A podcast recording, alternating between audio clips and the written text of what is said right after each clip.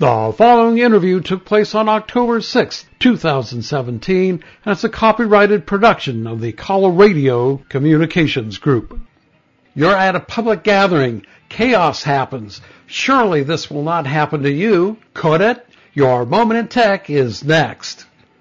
With the tragic events that have happened in Las Vegas, Boston, and other events, how do we respond? What do we do? John Correia, owner and founder of Active Self Protection, and that's activeselfprotection.com. What can we do if we find ourselves in a bad situation? Well, and I think it's a difficult question to ask because clearly if you were watching what happened there, it was chaos and bedlam. I teach people concealed carry all the time and I recommend that people be armed and prepared. But in this instance, certainly there was just no opportunity for a concealed carrier to stop that gunman. that was too far away, 350 yards and elevated. So the answer isn't shoot him. The answer isn't get your gun out. That just wouldn't help. I've seen some people in the gun community opine that they go back and get their rifle. That's just not going to happen. If you, again, if you watch the chaos, it's just not going down. So really the thing to do here is um, exactly what Ready Houston's model is of run, hide, fight. So when you go into a place, any significant place really, make sure that you know at least one exit that's not the place you came in because the place where everybody's coming in is going to get really congested. Try to get out of the danger zone as fast as you can. Run if you possibly can. If you can't run, then hide. In this case, the murderer was shooting indiscriminately, so it's not so much hiding from him, but trying to get behind cover, things that will actually stop bullets. And also, I think the big thing for all of us in that moment, once the shooting stopped, it went on for 10 minutes, but once it stopped is having your first aid equipment on you, having your first aid skills strong. I can't say enough that every American needs to have a, a training in first aid in what we call tactical combat casualty care or TCCC and have equipment on them. And I think if only 2% of the people in the crowd that day had had that, then everyone with a non-fatal injury could have been treated. And I think we could have saved lives and certainly saved significant injuries. So the unfortunate truth here is, of course, that evil people do evil things. Uh, and for us,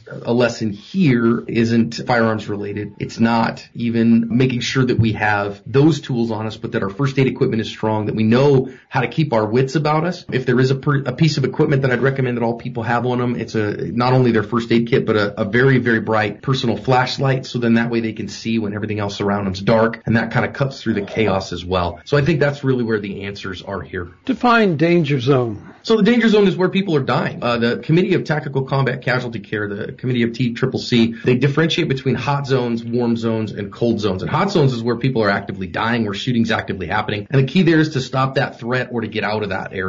And so that's that danger zone where people are dying right now. And to get out of that, to get to a warm zone, a warm zone is near that zone where there is still danger in the area, but nobody's actively dying in that area. And a cold zone is, is an area that is known, safe, and secured. You said first aid kit would be the bare minimum for a first aid kit. In my opinion, a bare minimum for somebody to carry right now would involve at least one set of uh, latex or nitrile gloves, a tourniquet. I recommend either the SOFTT-W or the combat application tourniquet called a CAT generation seven and make sure you get reels on those and not fakes. Fakes are uh, abound. So make sure you get a real one on that. I would strongly recommend in that kit have at least a four inch Israeli bandage. And if you have those, you probably have the bare, bare minimums. I'd also strongly recommend some kind of a hemostatic gauze like QuikClot or Celox and a chest seal, something like a HyFin compact or something, if at all possible. You also definitely need some sort of a cutting implement on you. So whether that's a pair of, you know, a, a pocket knife or uh, if you go real expensive, a pair of breakdown trauma shears or a cutting hook, something like that in that kit. Uh, and you can get those very, very small. I carry mine and a, a little neoprene band that I wear around my ankle. All those parts seem to be very small and can fit in the backpack and would not take up much room. Certainly, yeah. A backpack, if you carried a backpack or a purse or something like that, they'll fit in there, pack them up real tight, keep them in one spot, and they don't take much room even for that. Again, that's a real basic kit. That's not going to solve a whole lot of people's problems, but it'll take care of you and yours in an emergency. Tell us about ActiveSelfProtection.com. So the website, ActiveSelfProtection.com, has the core of the business there. Where people get to know me though is they know me on my YouTube channel. You, if you just search YouTube for Active Self Protection or our Facebook page, what we do on the YouTube channel is people send me real life surveillance videos of armed robberies, carjackings, stabbings, muggings, active killer incidents, and we do after action reports on them and narrate them for lessons learned. We post a new one every single day. And then we also do a lot of stuff on our website with long form articles to help people be safer and protect their families. How prepared are you for your moment of tech? This is Jay Melnick.